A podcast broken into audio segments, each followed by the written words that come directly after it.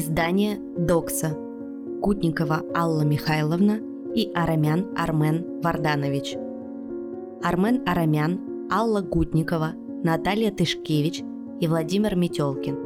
Редакторы студенческого издания «Докса» и фигуранты уголовного дела. «Докса» – российский студенческий общественно-политический журнал. В 2019 году освещал протесты по поводу выборов в Мосгордуму. 14 апреля 2021 года журналистов обвинили в вовлечении несовершеннолетних в опасные для них действия.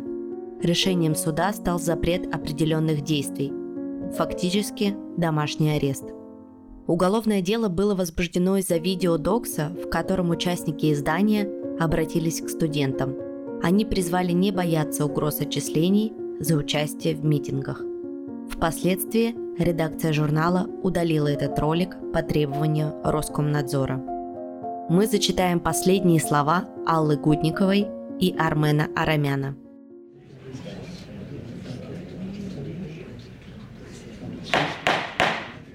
Тишина в зале суда. Подсудимый, встаньте.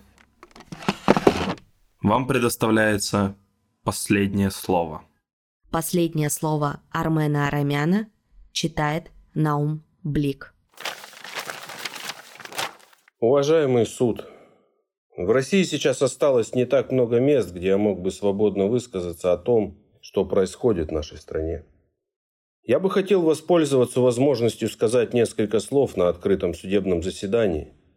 Месяц назад Россия начала так называемую специальную военную операцию в Украине – из-за военных действий в Украине погибли тысячи мирных граждан.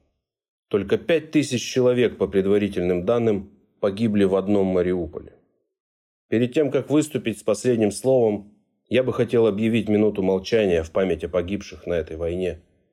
Я считаю, что каждое публичное событие в России сейчас должно начинаться с такой минуты.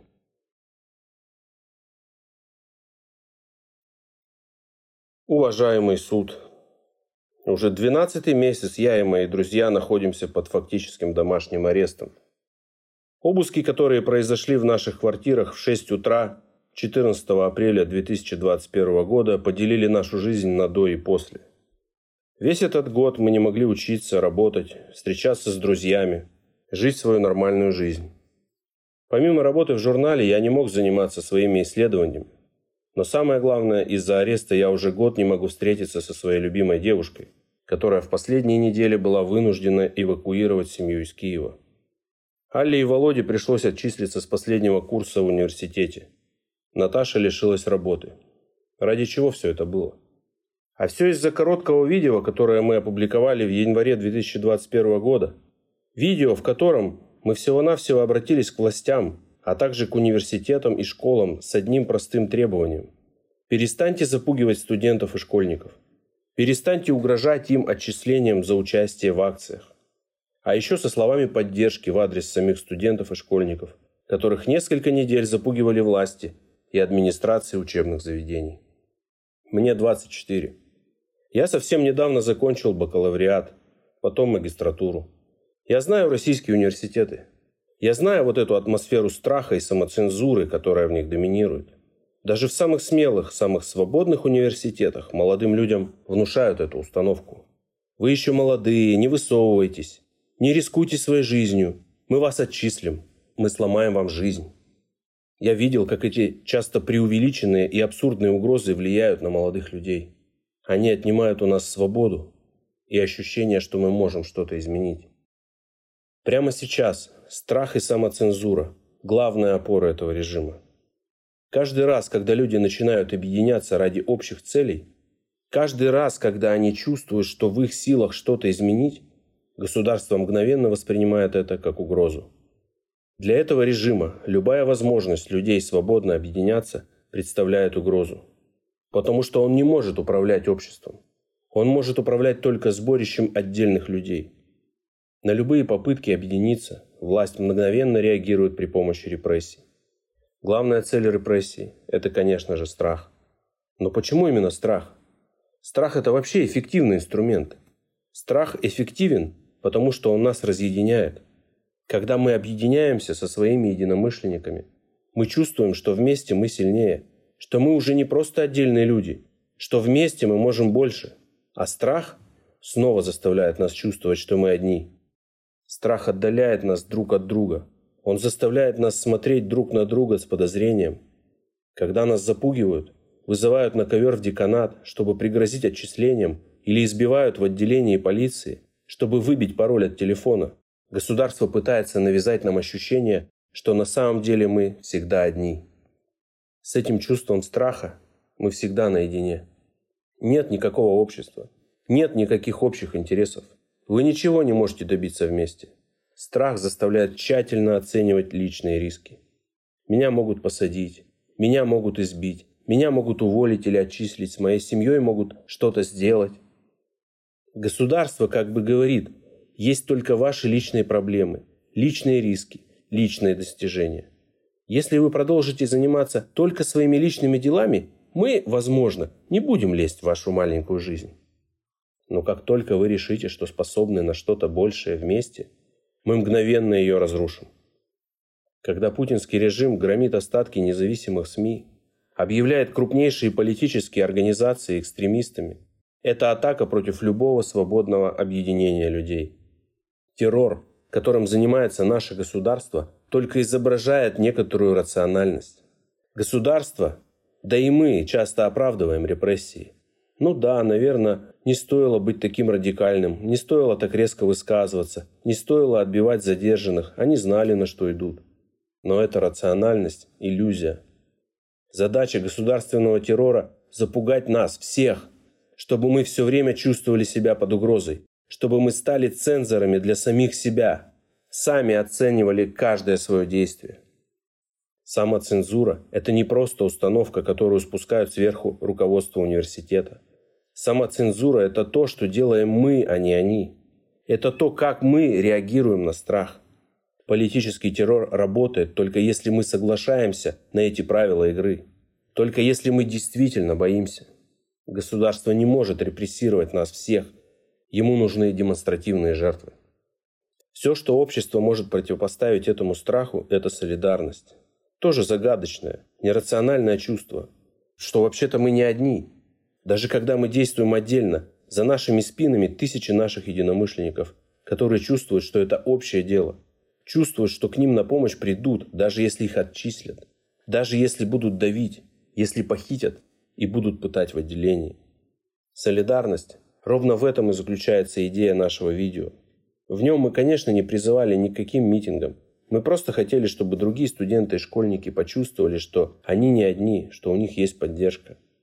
Чтобы эти угрозы от руководства вузов и школ не посеяли в них это разрушительное зерно самоцензуры. Наш журнал никогда не цензурировал себя и не шел на компромиссы, потому что в конечном итоге самоцензура приводит к беспомощности. Из-за иррационального страха вы сами отказываетесь от того, чтобы действовать и на что-то влиять.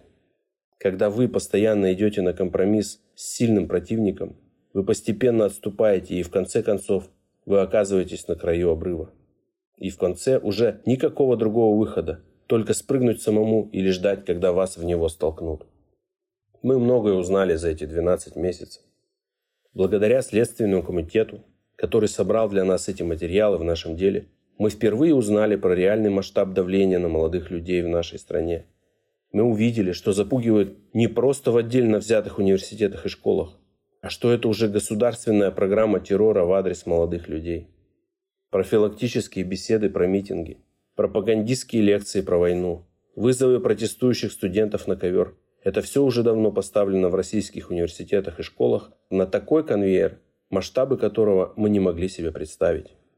Как мы и говорили в нашем ролике, власть действительно объявила войну молодости – но также мы снова узнали, что мы не одни. Что это в интересах власти внушать нам, что мы меньшинство. Что есть некий народ, от которого протестующие далеки. Это убеждение глубоко укоренилось среди многих, даже среди противников этой власти. Но в свидетелях, молодых людях, которых задерживали на акциях протеста в январе, мы видели обычных подростков из обычных семей. У кого-то мать работает на почте, у кого-то отец военный пенсионер, а кого-то водитель автобуса. И на самом деле общество – это и есть мы. От лица общества говорят наши действия, а не результаты опросов, на которые отвечают под воображаемым дулом автомата. 12 месяцев преследования, домашний арест, десятки допросов, десятки судебных заседаний, 212 томов уголовного дела, которые мы были вынуждены читать. Все это было довольно суровым испытанием для нашей идеи солидарности. Идеи про то, что вместе мы можем многое. Но я думаю, что мы справились. С первого нашего дня мы видели, как сотни тысяч людей нас поддерживают. Как студенты и преподаватели российских вузов, несмотря на запугивание, выступают в нашу поддержку. Как сотни людей продолжают приходить на наши суды спустя год после дела. Мы выжили. Мы сохранили рассудок. Мы не сдались. Сейчас, когда наше государство развязало так называемую спецоперацию, ставки очень сильно повысились. Наше государство – это теперь не просто бездельник полицейский, который машет дубинкой направо и налево. Это теперь самая настоящая диктатура. Это военный преступник.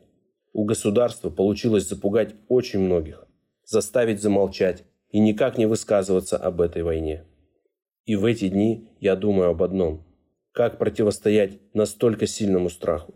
Как продолжать действовать и поддерживать других людей, когда всем нам хочется сбежать, спрятаться в кокон, сделать вид, что всего этого нет? Россияне не поддерживают войну. Они настолько сильно против этой войны, что некоторые из них даже не могут поверить, что она происходит перед их глазами. Конечно же, я могу рассказать, что я думаю по поводу нашего дела. Что это обвинение бессмысленно, что его в принципе невозможно доказать, Обвинение не нашло ни одного подростка, который увидел наш ролик, вышел на акцию, заразился коронавирусом и умер. Потому что таких людей не существует. Но я уже слабо понимаю, какие слова должны прозвучать в этом суде, чтобы они были услышаны. Потому вне зависимости от приговора я обращаюсь к молодым людям по всей стране с призывом, тем же самым призывом, который эксперт со стороны обвинения посчитал призывом пойти на конкретные митинги. Не бойтесь и не оставайтесь в стороне. Страх – это единственное, что позволяет им нас разъединять. В последние недели мы видели много примеров героизма, когда молодые люди, часто девушки, продолжали выходить на акции и протестовать против войны. Несмотря на десятки тысяч задержаний, обысков, которых пытали в отделениях полиции, но которые не сдавались и продолжали борьбу. В эти дни у нас нет морального права остановиться, сдаться и испугаться. Сегодня каждое наше слово должно быть настолько сильным, чтобы останавливать пули. Главный вопрос нашего поколения – это не просто вопрос о том, как нам оставаться достойными людьми при фашизме, как совершить правильные поступки и не совершать неправильных. Это вопрос о том, как нам строить солидарность и объединяться в обществе, которое несколько десятилетий беспощадно уничтожалось. Молодость – это мы, и мы обязательно победим. Такие слова звучат в конце каждого нашего ролика. И правда, кто, если не мы? Последнее слово Аллы Гутниковой читает Александра. Я не буду говорить о деле, обыске, допросах, томах, судах. Это скучно и бессмысленно. Последнее время я хожу в школу усталости и досады, но еще до ареста я успела записаться в школу умения говорить о действительно важных вещах. Я бы хотела говорить о философии и литературе, о Беньямине, Деррида, Кавке, Арендт, Сонтак, Барте, Фуко, о Гамбине, об Одри Лорд и Белл Хукс, о Тимофеевой, Тластановой и Рахманиновой. Я бы хотела говорить о поэзии, о том, как читать современную поэзию, о Гроносе, Дашевском и Бородине. Но сейчас ни время и ни место — я спрячу свои маленькие нежные слова на кончике языка, на дне гортани, между животом и сердцем, и скажу лишь немного. Я часто чувствую себя рыбкой, птичкой, шкалером, малышкой. Но недавно я с удивлением узнала, что Бродского тоже судили в 23. И поскольку у меня причислили к роду человеческому, я буду говорить так. В Кабале есть концепция тикун алам, исправление мира — я вижу, что мир несовершенен. Я верю, что, как писал Ягуда Михай, мир был создан прекрасным, для того, чтобы было хорошо и для покоя, как скамейка в саду. В саду, не в суду. Я верю, что мир создан для нежности, надежды, любви. солидарности, страсти, радости.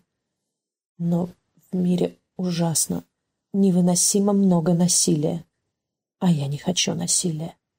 Ни в какой форме. Ни учительских рук в трусах школьниц, ни кулаков пьяного отца семейства на телах жен и детей. Если бы я решила перечислить все насилие, которое есть вокруг, мне не хватило бы ни дня, ни недели, ни года.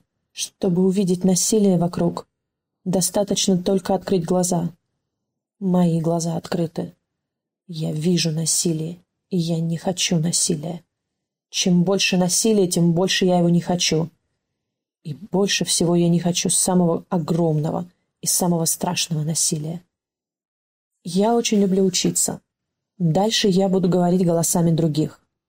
В школе на уроках истории я изучила фразы «Вы распинаете свободу, но душа человека не зная таков» и «За вашу и нашу свободу». В старшей школе я читала «Реквием» Анны Андреевны Ахматовой, крутой маршрут Евгении Соломоновны Гинзбург, упраздненный театр Булата Шаловича Акуджавы, детей Арбата Анатолия Наумовича Рыбакова. У Акуджавы я больше всего любила стихотворение. Совесть, благородство и достоинство — вот оно, святое наше воинство. Протяни ему свою ладонь, за него не страшный в огонь. Лик его высок и удивителен. Посвяти ему свой кроткий век. Может, и не станешь победителем, но зато умрешь как человек. В МГИМО я учила французский и узнала строку из Эдит Пиаф. «Ça ne pouvait pas durer toujours» и из Марка Рабена «Ça ne peut pas pas durer comme ça». В 19 лет я ездила в Майданок и Треблинку и узнала, как на семи языках сказать «никогда больше». «Never again», «Jamais plus», «Ни вида», «Le hot», «Нигде в Еции», «Кейнималь». Я изучала еврейских мудрецов и больше всего полюбила две мудрости. Раби Гилель говорил, «Если не я за себя, то кто за меня?» Если я только за себя, то зачем я? Если не сейчас, то когда? А Рабин Ахман говорил, весь мир — это узкий мост, и главное — совсем не бояться. Затем я поступила в школу культурологии и выучила еще несколько важных уроков. Во-первых, слова имеют значение. Во-вторых, нужно называть вещи своими именами. И, наконец, сапере ауда, то есть имей мужество пользоваться собственным умом. Смешно и нелепо, что наше дело связано со школьниками. Я преподавала детям гуманитарные науки на английском, работала няней, мечтала поехать по программе «Учитель для России» в небольшой город на два года и сеять разумное, доброе, вечное. Но Россия, устами государственного обвинителя прокурора Трякина, считает, что я вовлекала несовершеннолетних в опасные для жизни действия. Если у меня когда-нибудь будут дети, а они будут, потому что я помню главную заповедь, я повешу им на стенку портрет прокуратора Иудеи Понтия Пилата, чтобы дети росли чистоплотными. Прокуратор Понтий Пилат стоит и умывает руки. Вот какой это будет портрет. Да, если думать и быть неравнодушными теперь опасно для жизни, я не знаю, что сказать о сути обвинения. Я умываю руки. И вот сейчас момент истины час прочитываемости. И я, и мои друзья, и подруги не находят себе места от ужаса и боли. Но когда я спускаюсь в метро, я не вижу заплаканных лиц. Я не вижу заплаканных лиц. Ни одна из моих любимых книг, ни детская, ни взрослая, не учила безразличию, равнодушию, трусости. Нигде меня не учили этим фразам. «Мы люди маленькие, я человек простой. Все не так однозначно. Никому нельзя верить. Я как-то этим всем не интересуюсь. Я далек от политики. Меня это не касается. От меня ничего не зависит. Компетентные органы разберутся. Что я один мог сделать? Наоборот, я знаю и люблю совсем другие слова. Джон Дон через Хемингуэя говорит, «Нет человека, который был бы как остров, сам по себе. Каждый человек есть часть материка, часть суши. И если волной снесет в море береговой утес, меньше станет Европа. И также, если смоет край мыса или разрушит замок твой или друга твоего, Смерть каждого человека умоляет и меня, ибо я един со всем человечеством. А потому не спрашивай, по ком звонит колокол. Он звонит по тебе. Махмуд Дарвиш говорит, когда готовишь завтрак, думай о других, не забудь покормить голубей. Когда ведешь войны, думай о других, не забывай тех, кто ищет мира. Когда оплачиваешь счет за воду, думай о других, тех, кого питают облака. Когда возвращаешься домой, к себе домой, думай о других. Не забывай о людях в лагерях. Когда спишь и считаешь звезды, думай о других. Тех, кому негде спать. Когда выражаешь свои мысли метафорой, думай о других, потерявших право голоса. Когда думаешь о тех, кто далеко, подумай о себе. Скажи, ах, если бы я только был свечой во тьме. Геннадий Головатый говорит, слепые не могут смотреть гневно, немые не могут кричать яростно, без руки не могут держать оружие, без ноги не могут шагать вперед. Но немые могут смотреть гневно, но слепые могут кричать яростно, но без ноги могут держать оружие, но без руки могут шагать вперед. Кому-то, я знаю, страшно. Они выбирают молчание, но Одри Лорд говорит «Your silence will not protect you». В московском метро говорят «Пассажирам запрещено находиться в поезде, который следует в тупик». А петербургский аквариум добавляет «Этот поезд в огне». Лао Цзи через Тарковского говорит «Главное, пусть они поверят в себя и станут беспомощными, как дети, потому что слабость велика, а сила ничтожна». Когда человек рождается, он слаб и гибок, а когда умирает, он крепок и черств. Когда дерево растет, оно нежно и гибко, а когда оно сухо и жестко, оно умирает. Черствость и сила — спутники смерти. Слабость и гибкость выражают свежесть бытия. Потому, что отвердело, то не победит. Помните, что страх съедает душу, Помните о персонаже Кавки, который увидел, как во дворе тюрьмы устанавливают виселицу. По ошибке подумал, что она предназначена для него. Ночью сбежал из своей камеры и повесился. Будьте как дети. Не бойтесь спросить себя и других, что такое хорошо и что такое плохо. Не бойтесь сказать, что король голый. Не бойтесь закричать, разрыдаться. Повторяйте себе и другим «два плюс два — четыре». Черное — это черное, Белое — это белое. Я человек. Я сильный и смелый. Сильная и смелая. Сильная и смелая. Свобода — это процесс, в ходе которого вы развиваете привычку быть недоступным для рабства. 12 апреля 2022 года Дорогомиловский районный суд Москвы приговорил Арамяна, Метелкину, Тышкевич и Гутникову к двум годам исправительных работ. 8 августа 2022 года суд зачел время, проведенное под запретом определенных действий, фигурантам дела оставалось 6 месяцев общественных работ. В августе 2022 года редактор Докса Армен Арамян сообщил, что Алла Гутникова, Наталья Тышкевич и Владимир Метелкин, а также он сам, покинули Россию и находится в безопасности.